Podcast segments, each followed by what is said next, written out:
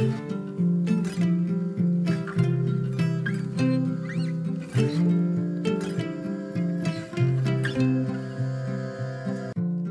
och välkommen till For Health med Anna Sparre. Idag ska vi prata med Marcus Kreus om andningsövningar och andra tips som kan vara bra i covid-tider. Både förebyggande och för dig som är eller har varit sjuk, bland annat i covid-19 men även i andra infektioner. Men de här tipsen i det här avsnittet är utmärkta för alla som vill ha en bättre andning och bättre cirkulation i lymfsystemet. Vi kommer in på allt från andning och lymfsystem till enkel zonterapi och EFT-tapping. Många konkreta tips som vanligt. Stort tack till Biohacking Collective som tillverkar paneler för rödljusterapi.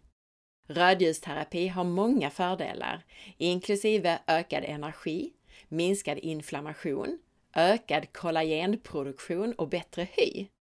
Panelerna från Biohacking Collective producerar både rött och infrarött ljus för att både få ytlig och djupgående behandling. Du får 15% rabatt med koden SPARRE på biohackingcollective.se. Du har väl inte missat Real Broth från vår sponsor Nytoteket? Det är hälsosam benbuljong i smidigt och hållbart format. Real Broth kokas på märgben från svenska gräsbetande kor och torkas sen till pulver. Som vanligt av absolut högsta kvalitet och helt utan onödiga tillsatser. Med koden SPARRE15 får du 15% rabatt på hela sortimentet på nytoteket.se.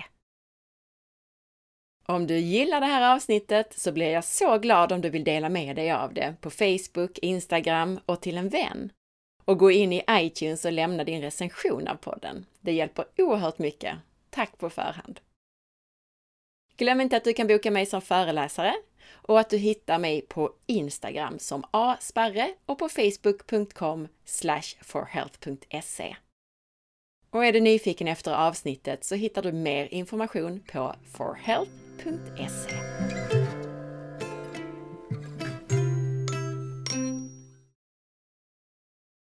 Välkommen tillbaka Marcus! Tack!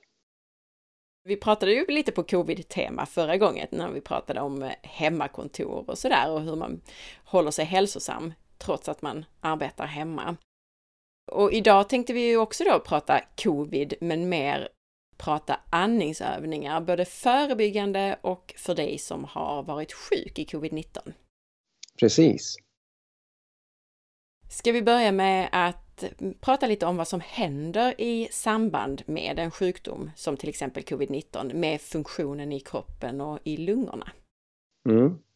Så generellt sett när man blir sjuk överlag så blir man ju mer stillavarande så att säga. Så att man orkar inte röra på sig på samma sätt och man kanske sitter i dåliga ställningar och man ligger i mycket och man kanske också hostar mycket då.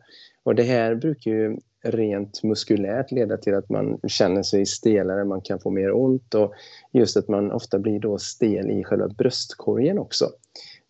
Det finns ju muskler mellan revbenen som kallas interkostalmuskler och de blir ofta anstängda och även diafragman använder man ju mycket då när man hostar och den aktiveras och den kan bli stel och det kan ju vara så att den är stel sedan innan också. Och den här kombon så att säga gör ju att man ofta får svårare att ta djupa andetag för att man har stelnat till på det här sättet då. Så att det här är ju någonting som vi ser är viktigt att träna upp igen efter man har blivit frisk då och även försöka hålla igång under tiden som man är sjuk då. Just covid-19 påverkar ju lungorna på ett fasansfullt sätt för vissa. Hur ska man hantera just det? Alltså medan man är sjuk ska man fortfarande försöka andas rejält så att säga? Alltså i den mån som det går definitivt. För att man är ju inte lika pigg så man kanske inte orkar göra det på samma sätt som när man sen har frisknat till då. Men att dels försöka att inte vara liggande för mycket om man orkar vara uppe så är det bättre att vara uppe och röra på sig i den mån man orkar. Och det är också bra att ändå göra, vi ska gå igenom då andningsövningar som man kan göra, att hålla igång för att ändå syresätta sig så mycket som möjligt då. För det är lite grann det här use it or lose it som man säger och det blir ju ofta så att när man är sjuk att man då andas sämre. Alltså, inte bara för att man har kanske ett problem med lungorna utan för att man är så trött och hängig så blir det att man andas ytligare av den anledningen också då. Det här påverkar ju ska jag säga också lymfsystemet och lymfsystemet är också viktigt just för att vi ska hålla oss friska och vi kommer in mer på det sen. Ja men precis, egentligen så skulle vi prata först förebyggande och sen när man är sjuk, men jag blev bara lite nyfiken här, alltså gäller det här även, jag tänker när man får en vanlig inom citationstecken lunginflammation och så, gäller det här då fortfarande att det här som du säger att i den mån man kan andas ordentligt och upp och rör sig och sådär? Alltså så som vi ser på det så gör det definitivt det för att det är ju alltid, vi tittar ju på grundfunktion, vi tittar inte på en specifik diagnos egentligen så utan vi tittar på vad är som krävs för att vi ska må bra och då är det ju så att vi behöver ju syresätta oss och immunförsvaret fungerar ju bättre om vi får bättre syresättning i samband med att vi andas bättre så får vi också lymfan att röra på sig, då är det lättare för immunförsvaret att fungera bättre. Om vi börjar förebyggande ändå, om vi pratar förebyggande, vi tänker oss att okej, det finns en ganska stor risk att vi drabbas av covid-19. Mm. Är det något då man kan tänka på förebyggande, rent funktionellt till exempel med andningsövningar? Absolut, och då har vi någonting som vi kallar 360-andning. När vi håller utbildningar i det här så jobbar vi mycket med andningen då. Och många då när de är kanske stressade inför eller på grund av den här rådande situationen så har de ju flyttat upp sin andning till övre bröstkorgen och inte andas ner i magen och nedre delen av bröstkorgen då, vilket innebär att man använder inte diafragman på rätt sätt helt enkelt. Så att, eller kanske inte alls så mycket som man borde överhuvudtaget faktiskt.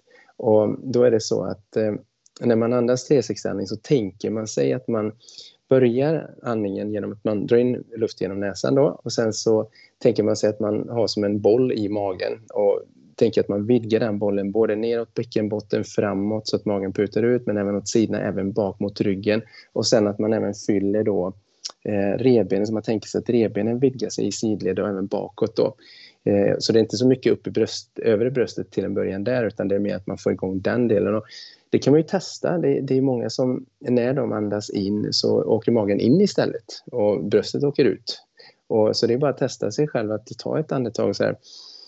Och så känna efter då vad händer egentligen med magen? Åker den ut eller åker den in? Och åker den då in så vet man att då har man ju fel andningsmönster i nuläget då. Då får man börja där med att ställa om det så att man faktiskt slår på diafragman på rätt sätt när man andas in då.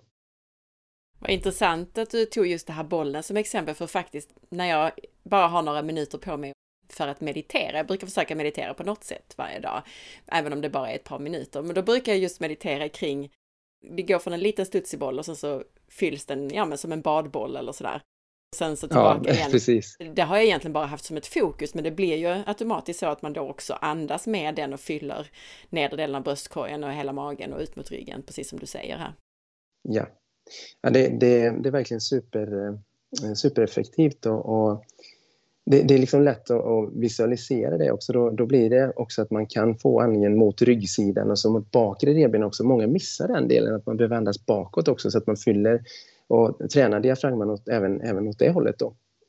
För många som har gjort andningsövningar har liksom tänkt på att jag ska puta ut magen och kanske att man vidgar bröstkorgen i sidled men inte att man tänker bakåt också.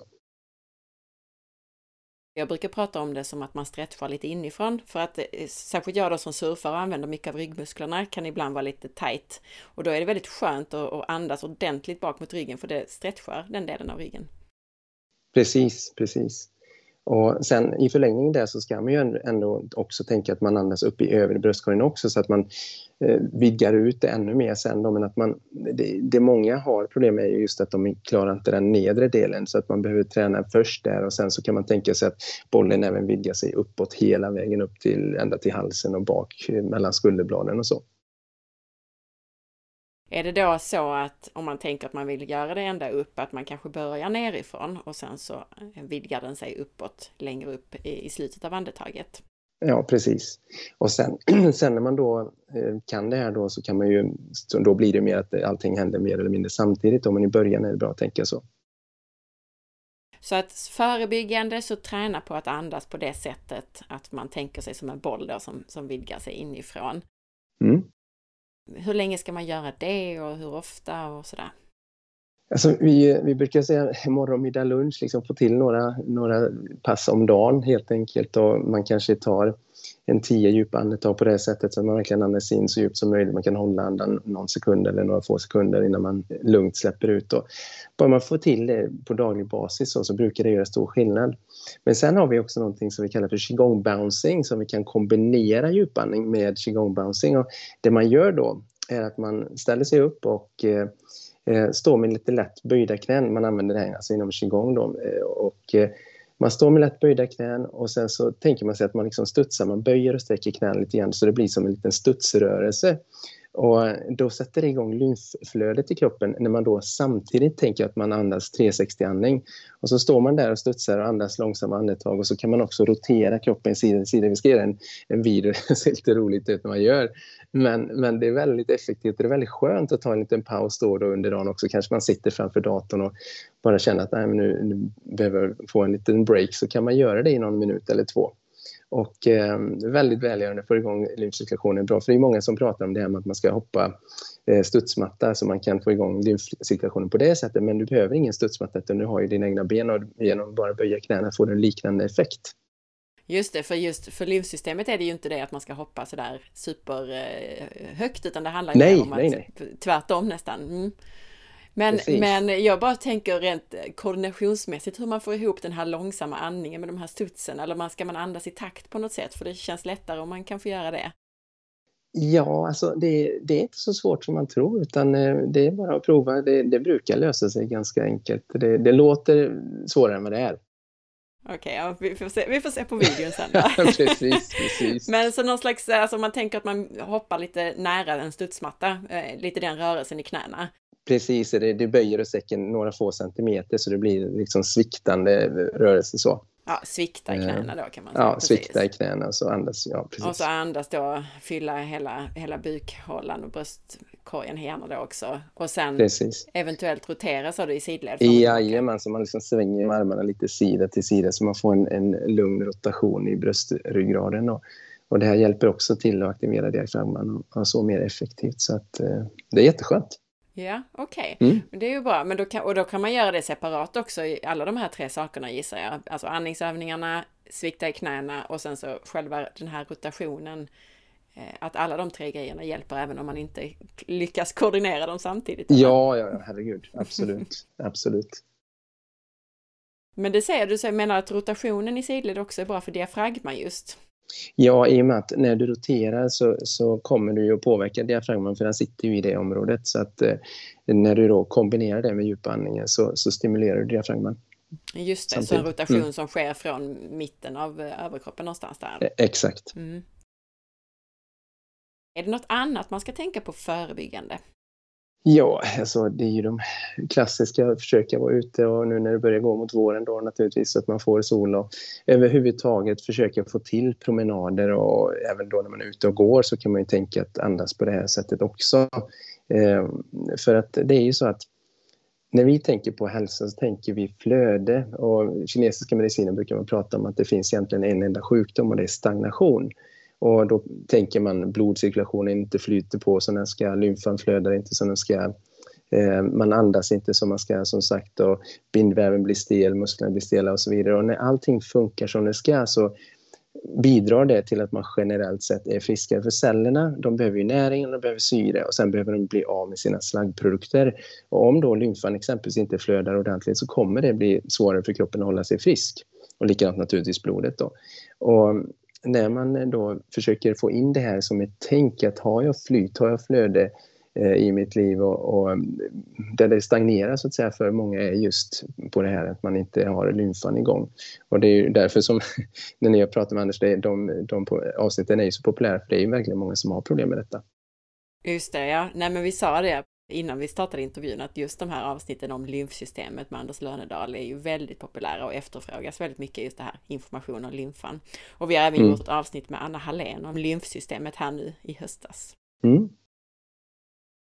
det är nog ganska många nu som ändå har haft covid-19 och många av dem upplever ju fortfarande då att man kanske, att det är lite jobbigare att andas, man är trött och så vidare. Mm. Är det någonting särskilt man kan tänka på om man har haft covid-19 eller någon annan jobbig, alltså man kan ju ha drabbats väldigt hårt av influensa eller som jag sa lunginflammation? Mm. Absolut, och då är det ju så här att som jag sa innan så blir man ju ofta stel i muskulaturen mellan revbenen, så bröstkorgen i sig blir stel när man är sjuk. Och då kan man gå in och massera mellan revbenen. Alltså, och vi kommer visa på video då hur man gör detta. Och det finns många punkter då som ofta är väldigt ömma när man har haft de här problemen. Och när man då masserar igång detta och sen behandlar diafragman, och vi ska visa också hur man behandlar sig själv för att få igång diafragman ordentligt, då skapar vi förutsättningar för att vi ska kunna andas. För många kan tycka att jag försöker göra en andningsövning, men det går inte, det känns som att det är stopp. Och då finns det enkla egenbehandlingstekniker som man kan göra för att då frigöra stelheterna i själva bröstkorgen och få igång själva diafragman också då.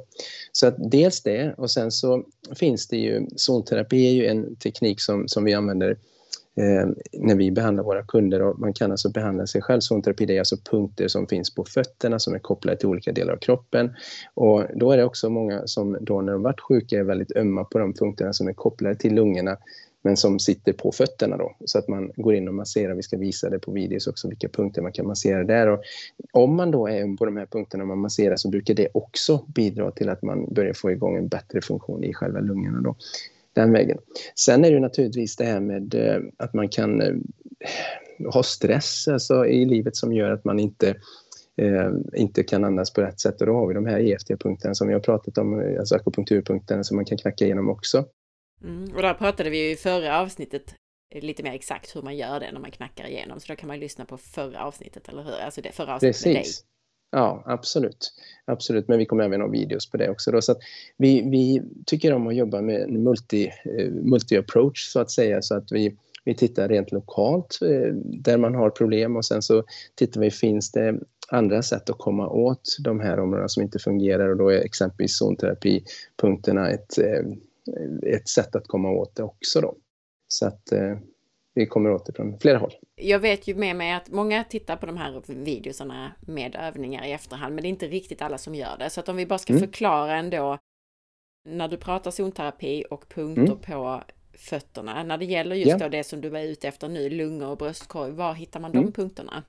Ja, om vi tar som jag sitter här nu med min fot, man kan sitta i soffan till exempel, så böjer man upp benet och då har man ovansidan av foten, och då har man ju mellanfotsben, så om man tänker sig tårna och så går man upp på själva fotryggen där, och då har man ju mellanfotsben som de kallas, och mellan dem då så är det ju glipor naturligtvis, precis som det är mellan fingrarna då.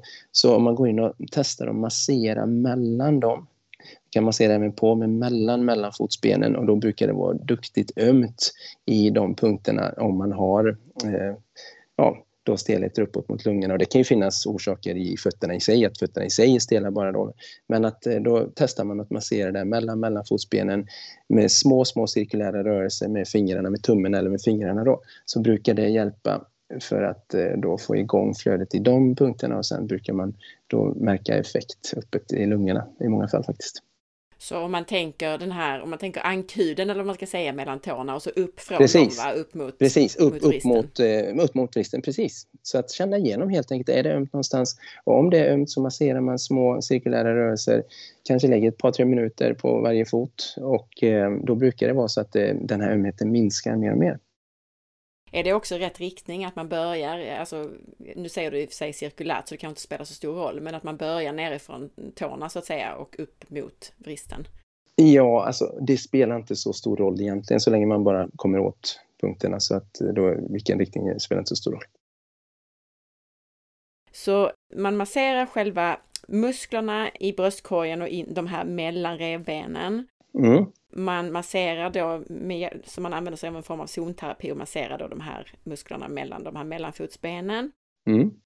Sen nämnde du EFT, och sen i förra avsnittet så pratade vi också om att stretcha musklerna i bröstkorgen. Absolut. Och i sidorna för att kunna andas bättre. Är det också någonting som vi bör göra här? Definitivt, och sen just gällande diafragman som jag nämnde också då, hur man kan behandla sin diafragma då, om du tänker dig, som inte glömmer den menar jag, om du tänker att du sitter ner och sen så tar du dina fingrar så att säga och gräver in med fingrarna vid revbensbågen, in under revbensbågen, så om vi börjar på höger sida exempelvis, och om man gräver in med fingrarna och tänker sig att man krokar in där och känner efter, känns det mjukt och ledigt där, eller är det så att det känns ganska ömt och stelt, då kan man gå in och med små cirkulära rörelser även där massera då, och sen kan man lägga till en liten nickning, alltså man drar in hakan och släpper efter och gör det var 3-4 sekund, att man drar in hakan mot halsen och släpper efter. Det finns en mekanism som aktiveras då uppe i nacken som gör att det slappnar av snabbare i det område som man behandlar. Så att då masserar man kanske 2-3 minuter först på ena sidan av revbensbågen, så in mot inre organen helt enkelt, och sen på andra sidan likadant. Och när man gör det så sitter man lite hopsjunken så att man slappnar av magmusklerna då, så att man kommer åt. Just det. Så då får vi ha dålig ställning. Det ska vi för en gångs skull. Får vi ha dålig ställning, ja, absolut.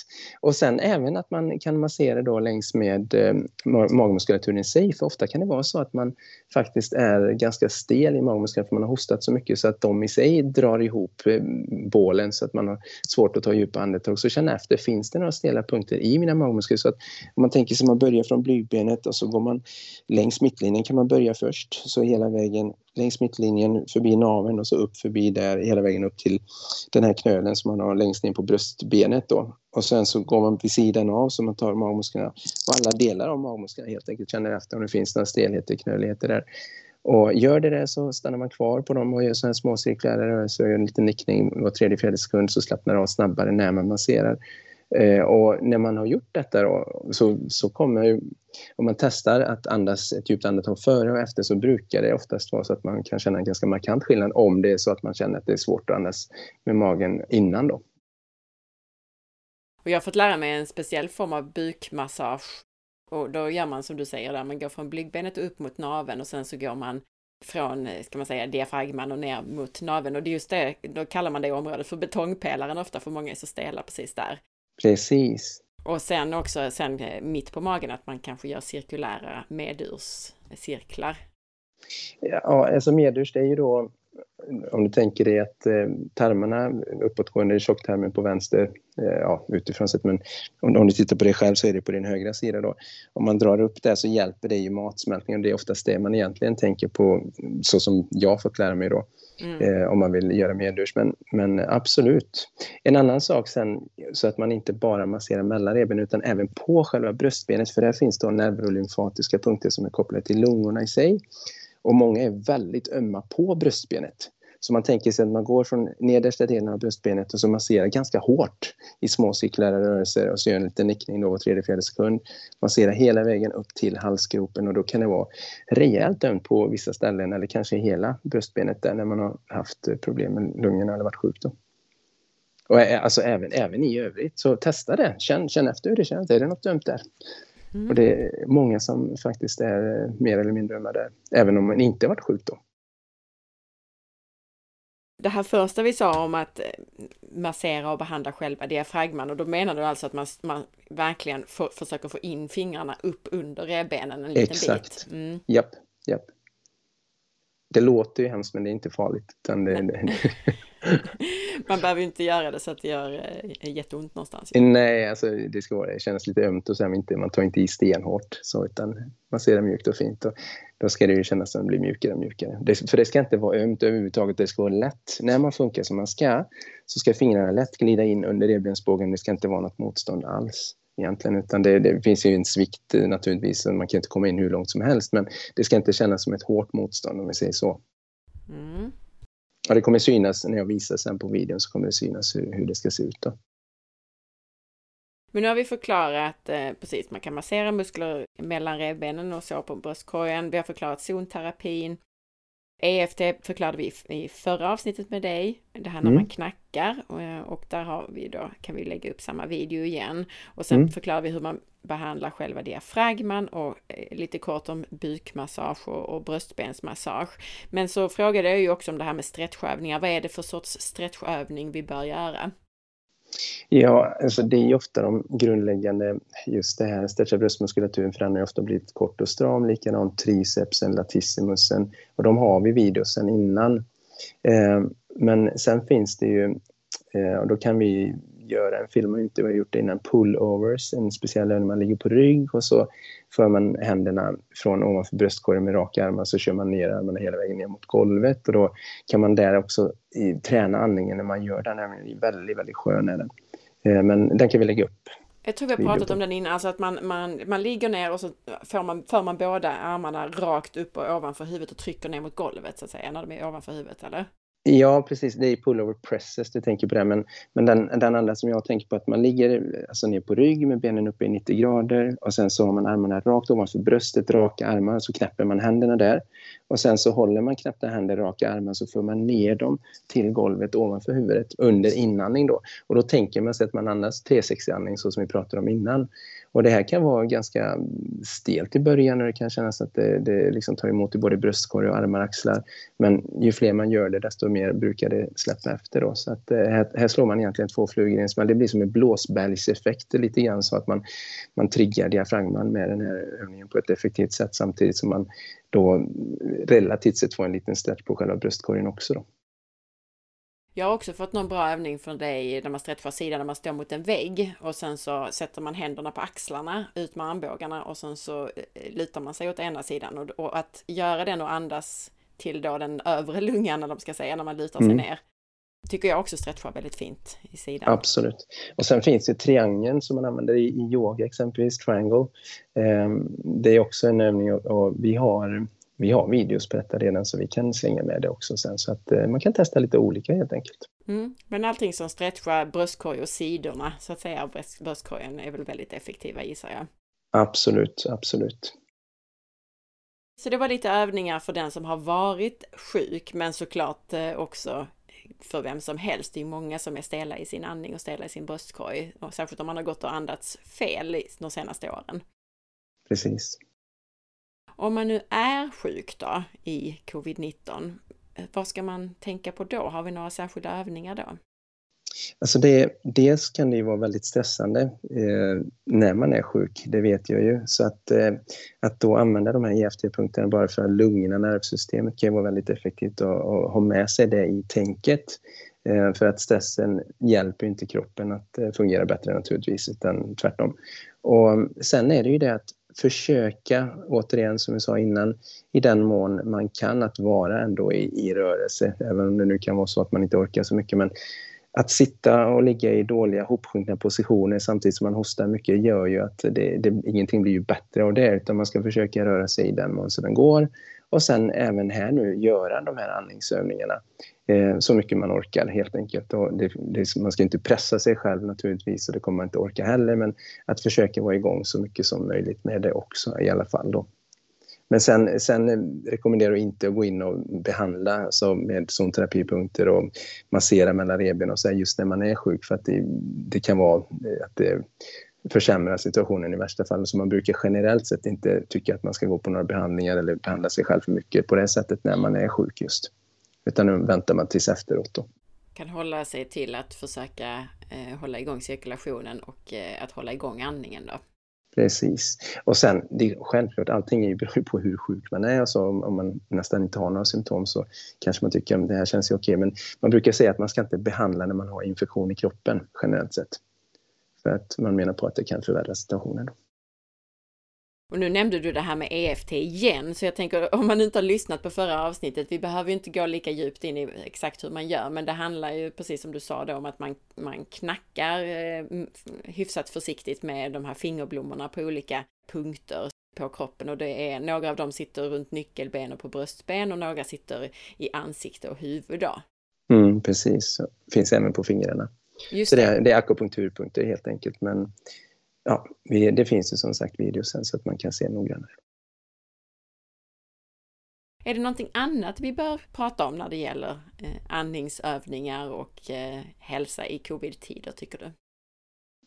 Ja, alltså man vill ta andningsövningen ett snabbt vidare då, och det ska man tänka på det i förebyggande syfte, och sen även då efteråt så finns det ju att man kan jobba på med lite tuffare andning, alltså man lite mer forcerad andning som jag vet inte om du känner till Wim Hof, du har säkert hört talas om honom. Absolut, och vi hade ett litet avsnitt där vi diskuterade det också med Anders Lönedal just.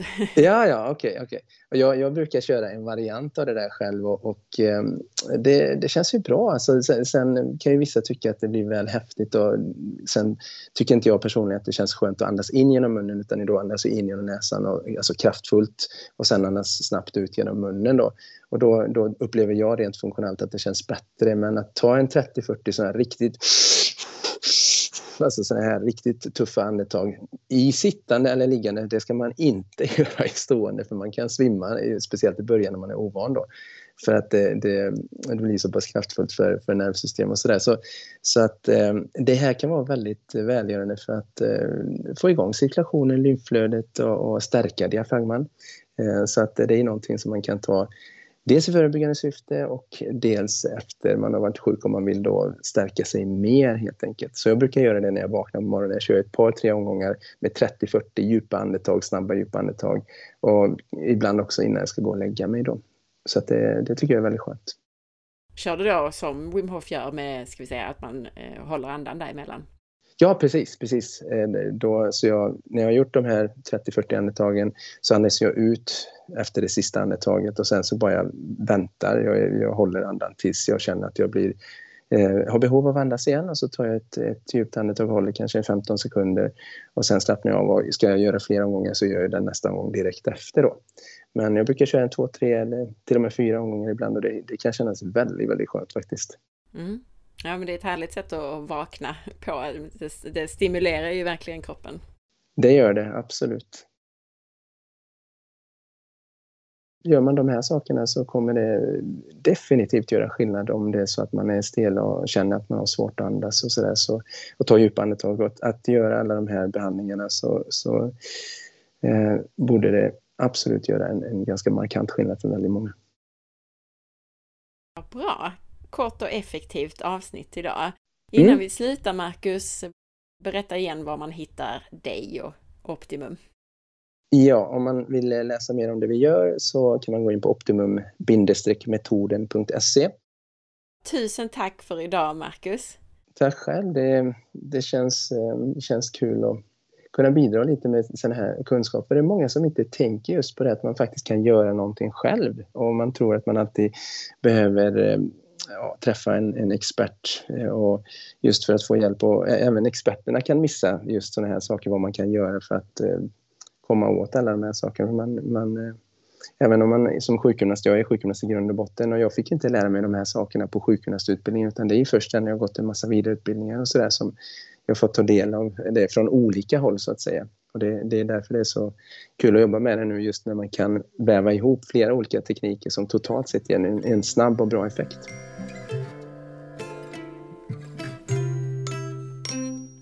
Tack för att du lyssnade. Jag hoppas att du gillade det. Och glöm nu inte att dela med dig. Missa inte heller att följa med på facebook.com/forhealth.se och på Instagram via A. Sparre. Veckans recension i iTunes är från B. Sjödin som skriver: Guldgruva för ökad medvetenhet om min hälsa. Anna, tack för ditt breda hälsoengagemang som ger möjlighet till ökad kunskap, inspiration, nyfikenhet på mer, massa insikter, tips och tricks. Ja, listan över positiva upplevelser och aha-moments kan göras lång. Din röst är härlig att lyssna på. Dina ämnen intressanta, dina gäster kunniga och spännande. Ja, jag vill bara ha mer. Det finns många avsnitt att ösa ur, vilket jag är så tacksam för. Varje morgon längtar jag till hunden som min promenad, så jag får lyssna på ett nytt avsnitt. Just nu har jag snöat in på Anders Lönedal och andningens betydelse. Lyssna på detta avsnitt. Aha-momenten duggar tätt. Tack, Anna! Fortsätt din goda gärning att upplysa och lära oss. Ge oss verktyg till självläkning och egenansvar. Tusen tack för den här fina recensionen. Ha nu en riktigt fin dag, så hörs vi snart igen. Hej då!